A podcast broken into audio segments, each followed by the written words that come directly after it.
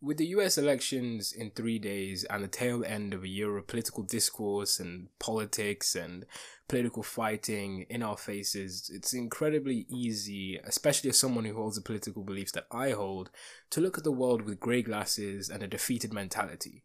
But I will spend the next however long I can ramble on for without destroying my vocal cords, trying to persuade my listeners, you guys, and anyone who is hearing this that the struggle is nowhere near as over as some may lament it to be. Listen, I understand that the US election is an election of the two worst possible candidates, but the lesser evil is not just as bad, but is also much better than the fascist uprising that Trump represents. The suspension of Corbyn and the attack on the British left, even under an incompetent and life threatening right wing Tory government that is actively engaging in something that can only be described as purposeful class warfare against the most vulnerable in our society and one of the most difficult winters in the 21st century on the horizon, it is very easy to feel defeated and agree with Slavoj Žižek that the dreams we had for this decade, the metaphorical light at the end of the tunnel, was in fact a train heading right towards us.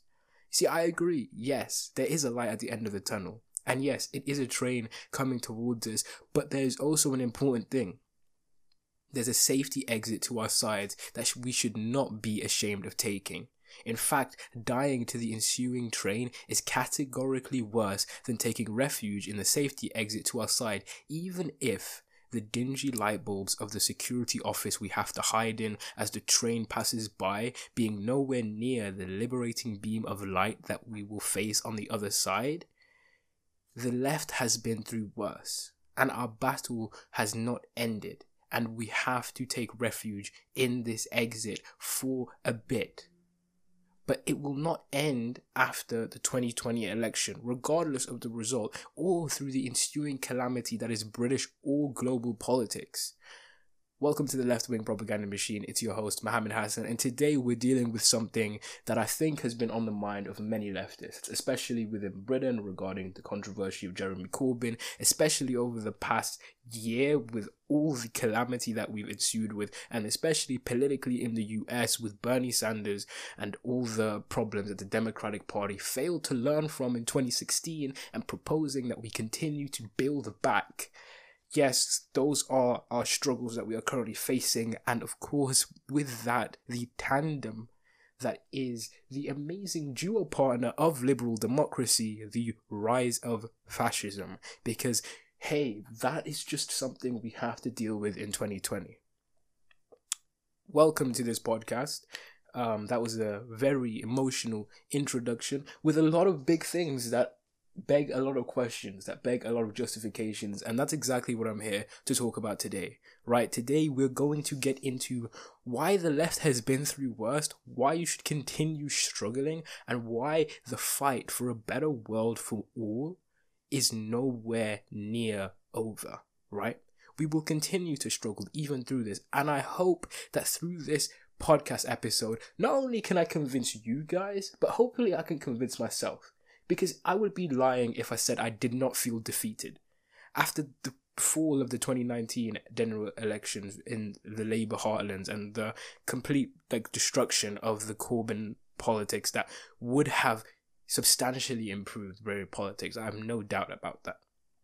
And the rise of fascism, the BLM protests, the COVID pandemic, the fall of Bernie Sanders, and the slightly unacceptable fact that we have to deal with either Joe Biden or Donald Trump for another four years. Of course, all these things have made me feel very pessimistic at times about politics. And you, you might have realized that these past couple of podcast episodes, I've kind of strayed away from any big political things. That's been kind of purposeful and the reason why I took such a long break is because I've been trying to have some form of escapism. I've gone much more philosophical with these abstract ideas that are, even though they're just as important, I totally respect the abstract things within philosophy, arguably not abstract, you know, because the basic epistemology builds a whole world, blah, blah, blah, all those things.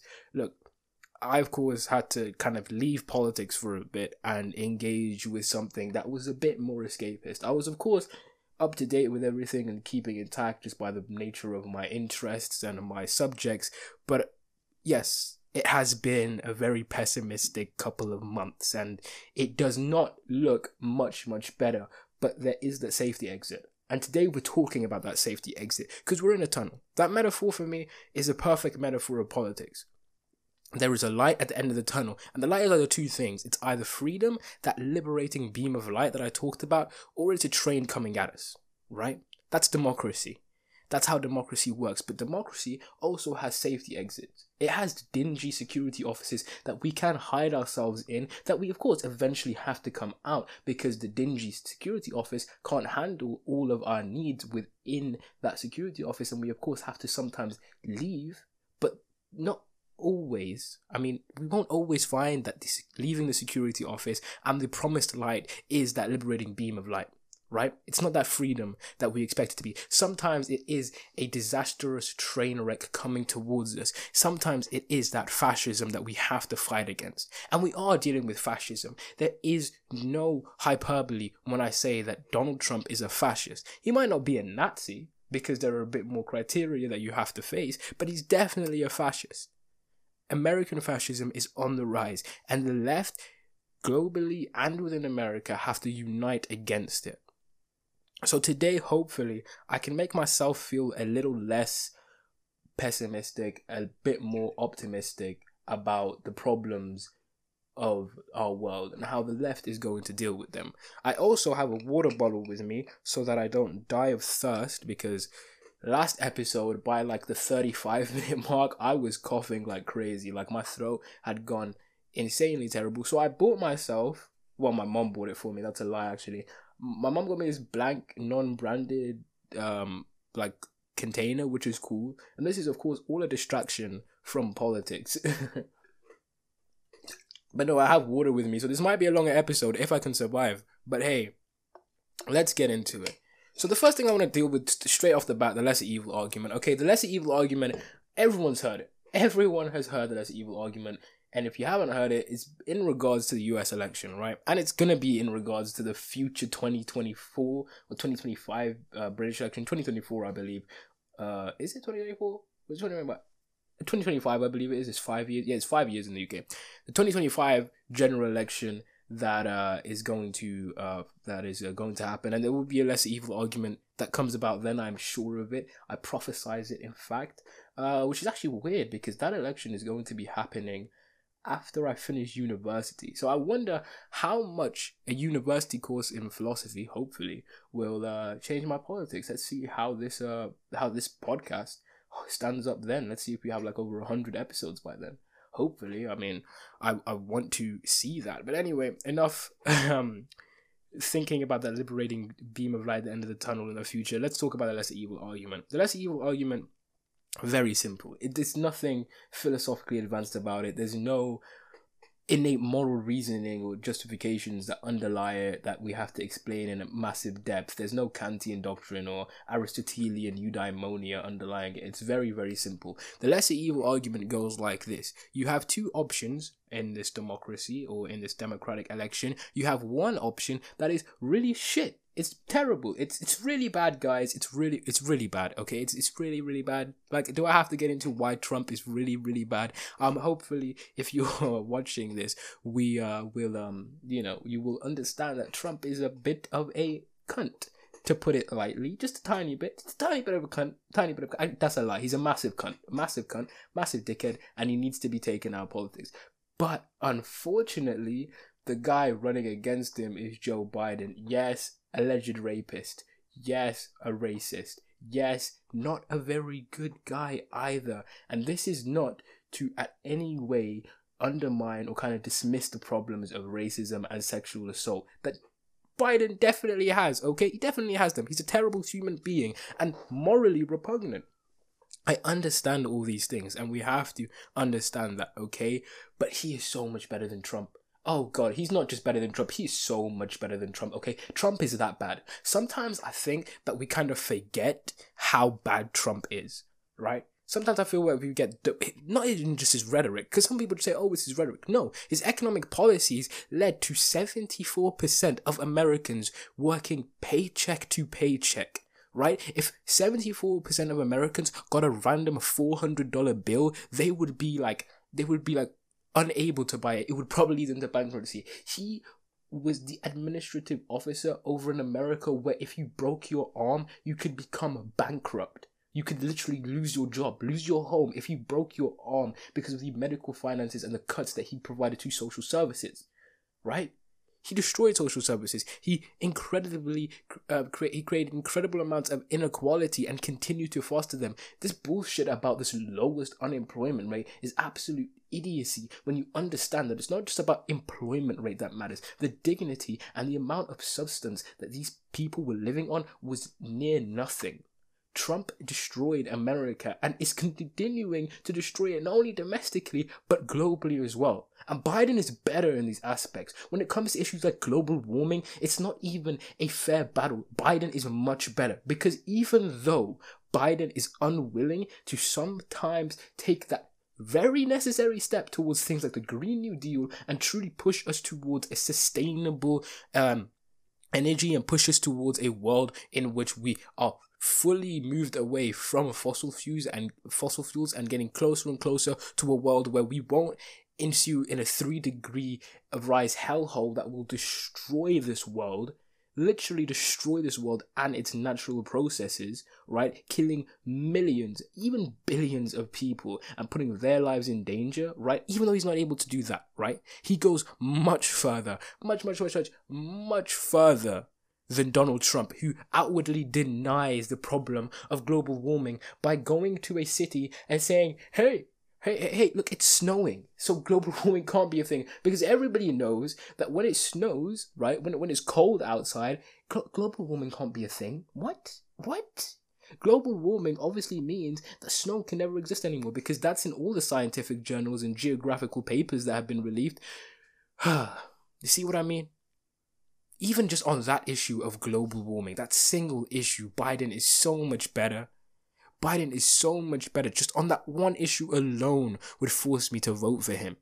That's ignoring all the other things that would be dramatically better for a Biden win of the presidency a Senate controlled by the Democrats, a House controlled by the Democrats is incredibly better for women's rights, for LGBTQ plus rights, for black people's rights, and other minorities within the US than any Republican led House or Senate. Just look at what the Republicans and the House and the Senate have done in the past three years, right? The past four years, sorry, with the repealing of abortion rights in certain states, right? With the threat of black people's livelihoods being a consistent thing within millions of black people's lives in America, the Republicans don't care about anything except protecting capital. And I know Biden also cares a lot about protecting capital, but he is a much better choice than Trump. Listen, let me explain to you guys liberal democracy liberal democracy is incredibly fluid, especially when co opted with laissez faire capitalism or a capitalist mode of production. And I'll explain to you why. Because this is what happens in a liberal democracy where liberals who run it are much more interested in providing and keeping the interests of the capitalists and the rich people and the bourgeois intact than actually providing the people with a flourishing world to live in this is what happens. You get a liberal democracy that is usually formed through some sort of conflict, some sort of war, and then after that, people are like, "Hey, this is a very generalized thing, by the way. I'm not going to go into incredibly historical uh, precedent and like go into facts and figures, but this is like a general story, a general gist of liberal democracy. You get a big war, right? You get a you get a big war, and people, the war ends, and people are like, "Hey, we don't want to go to war anymore. Let's do this thing called democracy, like the Greek people did. But let's just ignore the fact that Greek people didn't let women and slaves do it. I mean, we, we did it for a bit, but like now, black people and you know women can vote too. Hey, hey, hey, hey, hey, hey, let's not look too bad at the faults of liberal democracy. We'll get onto that in a minute. You know, we don't want to fight a war anymore. Let, let's sign this treaty. Hey, hey, let's sign this treaty right? Everyone's gonna be friends. If you got a disagreement, you gotta do it through politics. You gotta talk it out. You gotta sit down. You gotta be like, hey man, I disagree with you. And they're like, hey man, I disagree with you. And sometimes you'll be like, hey man, I agree with you. And they'll be like, hey dude, I agree with you too. Let's make out. That's of course my fan fiction version, but the general gist is there, right? And then but but for some reason, right, economically, we kind of get this thing called a crash or a recession that happens, and people are realizing, wait a minute, wait, wait, hold up a second, right? This democracy thing, it's not work, it's, it's not working for me because no matter who gets elected, right, in this liberal democracy, right, you know, where people argue, they're, they're all the same. They just all hold the interests of the capitalists, and none of them right, are truly creating any economic reform or revolutionary action that is giving the people power. What? Well, what's going on? I thought this liberal democracy thing was great. I thought everyone loves democracy. Why does the why does the um economy keep on crashing? Why do millions and billions of people live in such destitute poverty that causes them to literally die in many cases or live in cases that are so terrible that no human would ever want that installed in even their worst enemies in a lot of cases. Why, why does this keep on happening? And then, then the fascists come, and the fascists are like, hey, hey, hey, you want to know why the economy is bad?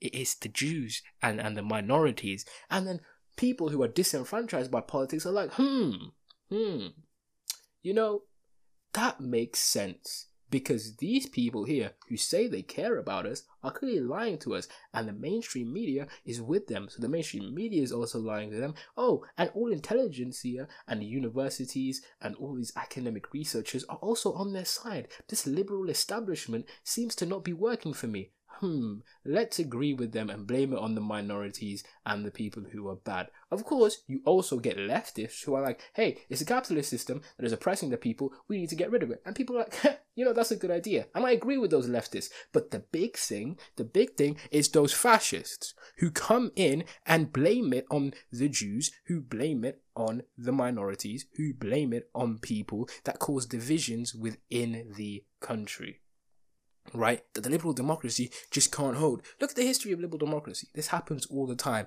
A rising tide of conservatism that is essentially just fascism painted in a new color, right? Comes about every couple of decades, right? And then what has to happen is the left has two options, right? The left has two options in these instances. Either fight both the fascists and the liberals, which didn't work out in Germany by the way. Um, look at how that went. You know, the communists definitely should have stuck to their principles and not t- uh, teamed up with the Weimar government and defeat the fascists. I mean, like that that would have been very good. I'm being sarcastic if you can't tell. Um, or we can side with the liberals to ensure that fascism doesn't overtake the country, right? And this is largely a Eurocentric view, I will agree with this, but this is the democracies that we're dealing with, right? And today, we have to, unfortunately, side with the liberals, right? We just have to. Because the, I argue, and I don't think there is, I don't think many people can disagree with me, there's no leftist organization, well, at least a strong leftist organization, that would actually be able to cause a revolution. Yes, the conditions for a revolution are here. We have massive class um, warfare going on between the very rich and the very poor, inequalities at levels seen similar to before. Pardon me, drinking water causes you to burp. Apparently, I never knew that.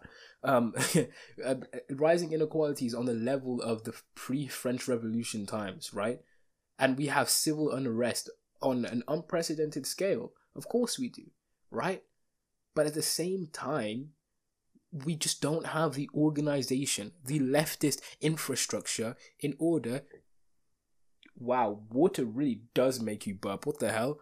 Um, we just don't have the leftist infrastructure. I'm such an unserious human being. Anyway, we just don't have the leftist infrastructure to get to that position. I'm sorry, but the socialist revolution is not going to happen. Today, at least. It's going to happen once. It will, okay? I, I promise you guys, relax, chill. It's going to happen right? I'm still very skeptical about how it happened because of two main things, right? I totally agree with the abolishment of the capitalist form, abolishment of the commodity form, abolishment of the um bourgeois owning the means of production and seizing the means of production. Those are things that are fundamentally a part of my political philosophy, and I totally agree with them. The thing is, one, global capitalism is a system that many of us, including Marx back in the 1800s, underestimated, right? It's not just physical, it's also mental. The scale of it is unprecedented, and the level of it is incredible, right? Even if we somehow get leftist governments into the UK, into England, into France and Germany, for example, which is an incredibly massive feat on its own that we have to steadily work towards. How the fuck, right, do we fight China, which is clearly capitalist? They're not a communist country at all. How do you defeat Russia? Saudi Arabia and the Middle East and their incredible stronghold on oil and natural resources that literally run and fuel the entire society. We don't have the Green New Deal yet. We're nowhere near to it. Our society runs on fossil fuels, okay? And yes, it's destroying our um, world, but it's a fact of the matter that we have to accept, or a matter of fact, whatever. The grammar doesn't matter right now. we don't have that leftist infrastructure to get to that point to, to even like, and we don't have the leftist infrastructure to even get in leftist politicians right now. Yes, there are no leftist politicians right now, but we've been in worse positions. Right, Jeremy Corbyn might have been suspended, but he lived through the Thatcher years, where the left was absolutely destroyed. The left had nothing in the Thatcher years. In fact, we not only had nothing, we only had no representation, we actively had to fight against something that was the antithesis to us. Right? Thatcherism and adopted Thatcherism economic policies post Thatcher by Tony Blair, by the austerity uh, conservatives, by Boris Johnson are con- actively against all of our principles. And we are continuing to fight that. And Jeremy Corbyn has been through the Iraq war period. That was a terrible, a terrible thing. Um, Novara Media, um, Aaron Bastani said an amazing thing, right? Yes, Jeremy Corbyn has been suspended, but this isn't the darkest day of Labour the Iraq war was a lot worse. There are people, as he says, right, who are still being born or still growing up with deformities, with absolutely destroyed countries because of the consequences of lies and deceit from that Labour government in 2003. That was a lot darker than the suspension of Jeremy Corbyn. I'll tell you that. And Jeremy Corbyn is going to continue fighting. Okay? Listen, the lesser evil argument is imperative to a democracy. We have to understand that fascism is, is, is, is, just so much worse for everybody than a pseudo liberal government that is going to implement some social welfare programs and going to have another economic recession in a couple of years that will affect the poorest, obviously. I understand all these things, right? Biden and Keir Starmer might be terrible. They might be bad, okay? They might be very, very, very bad. But we have to understand that they are much better than the other option, right? And the fight against fascism takes precedent overall. I'm sorry. I'm sorry. I don't. Bernie or busters or people who are throwing away their Labour membership cards need to understand something, right? Dominic Cummings running, essentially running the country, is a lot worse than Keir Starmer and Labour running the country by a massive amount. We are not going to be able, in the midst of a fucking pandemic, start a new party. People right now don't care about seizing the means of production. You want to know what people right now care about? And I know this because my mom works at minimum wage. She cares about putting food on the table so that I can survive the upcoming winter holidays because I'm on free school meals and I won't be able to get vouchers for it. She's worried about how she can protect herself in the upcoming weeks where she has to go and help people who are dealing with disabilities, mental health issues, incredibly uh, detrimental addictions that are all as a product of the system that we live in, of course, but she's dealing with how she can help those people. Seizing the means of production isn't even in her mind. Yes, of course, she doesn't like the fact that there isn't going to be a socialist government like led by Jeremy Corbyn. She totally understands that. And I'm not saying that my mom's a communist or anything, but that's the normal person that we have to reach out to, right? My parents and my dad is not thinking about how we can start a revolution right now. He's thinking about how he can get employed so that he can continue to do his science engineering job in a in a construction economy that has completely been destroyed by the COVID crisis. People are dealing with incredibly big things. And yes, dismantling capitalism is a problem that we have to deal with. But I'm not blaming anybody for putting food on the table for their children and their family before a fucking revolution that kids on Reddit are ranting about. God, sometimes when I'm speaking to leftists my age, we lose all ability to be pragmatic. People will say, bah, this is just another neoliberal government that's going to do nothing to change the world. Yes, you're right. Well done. Cookie points, huh? You get your cookies and you get your brownie points for staying principled to your Marxist Leninist fucking text. Yes, Lenin wouldn't be proud of us right now. Boo fucking who? But there are more people not homeless. There will be more people surviving. There will be more people not dying because of the products of a terrible authoritarian regime. Listen, I understand that where we are at right now is not very positive. Okay? It's not the best place to be in right now. I totally understand that. But the left has been in worse positions. Right? The left has been in much worse positions. And that's what you have to take from this. If you don't take anything else, I hope that you're not as hopeless. Because the left has dealt with a lot worse. The fall of the USSR and the branding of the left as authoritarian, and the fact that Bernie, holy shit, Bernie Sanders was able to get second, right? In a Democratic national nomination in America. Do people understand that? America, someone who explicitly called himself a socialist, someone who explicitly ran on not socialist policies, yes, social democratic policies, very leftist, social democratic policies such as free healthcare that would have been possibly one of the most left wing free healthcare programs in the world, right? On the principles and the goals that it wants to achieve, in action would that have happened? We don't know, but that's what he was running on at least, right? Someone who was running on these very left wing, like far left wing for America, communism in America essentially is what they would call him, right? And like and they of course do, right? People like Alexandria Ocasio Cortez, right? People like the Justice Democrats, right? Running. Like Ilhan Omar, like the progressive wing of the Democrats, right? Pushing forward America and especially within the youth towards a much more progressive and much more better America, right? These people did so much in the in the past year radicalizing and ensuring that millions of Americans, millions of Americans voted for Bernie Sanders. And yes, they're going to vote for Biden because it would just be stupid to vote for uh, Bernie and split the vote. I mean, like that's just an incredibly dumb thing to do, even if you believe it to be right the more principled thing to do. Principle right now doesn't matter. Your moral principles doesn't matter, right? You're acting like Kant when it comes to lying, because Kant has this very stupid view on lying, and this is very analogous to it. Kant says that you should never ever lie, even if it means that someone comes to your house, right? with a gun and says, "Hey, where is your friend? I want to uh, kill them."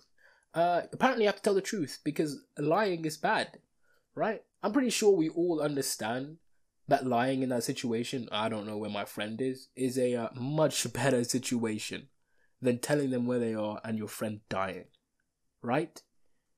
Right? It's a much much better situation. The same thing here, right? going against your socialist principles or your Leninist principles or your anarcho communist principles to vote for Biden, yes, it's going to hurt. I'm sorry.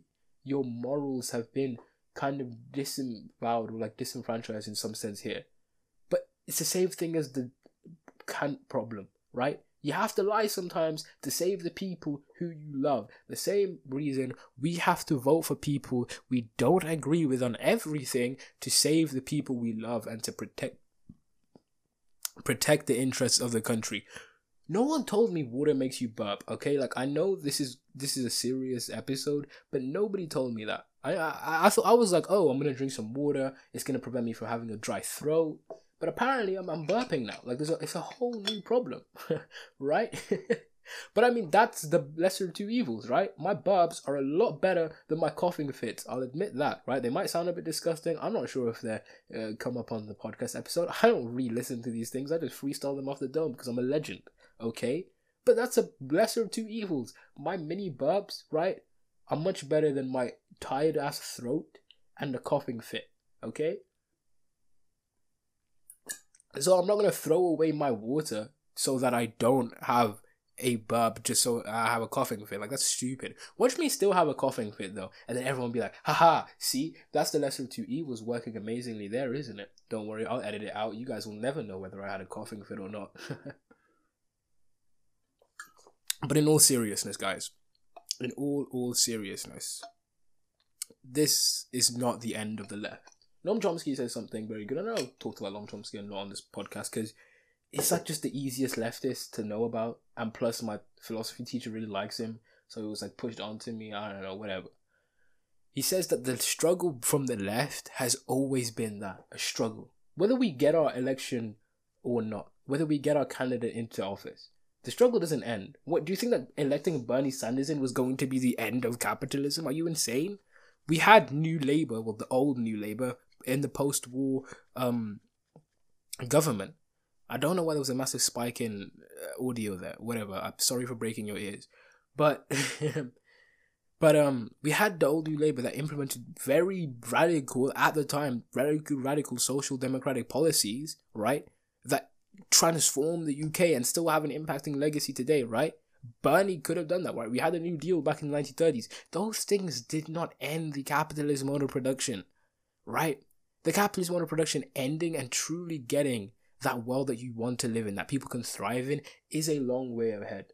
Yes, unfortunately, we didn't get to experience our childhood in this amazing socialist world, this amazing communist world, this amazing anarchist world, whatever you are, right?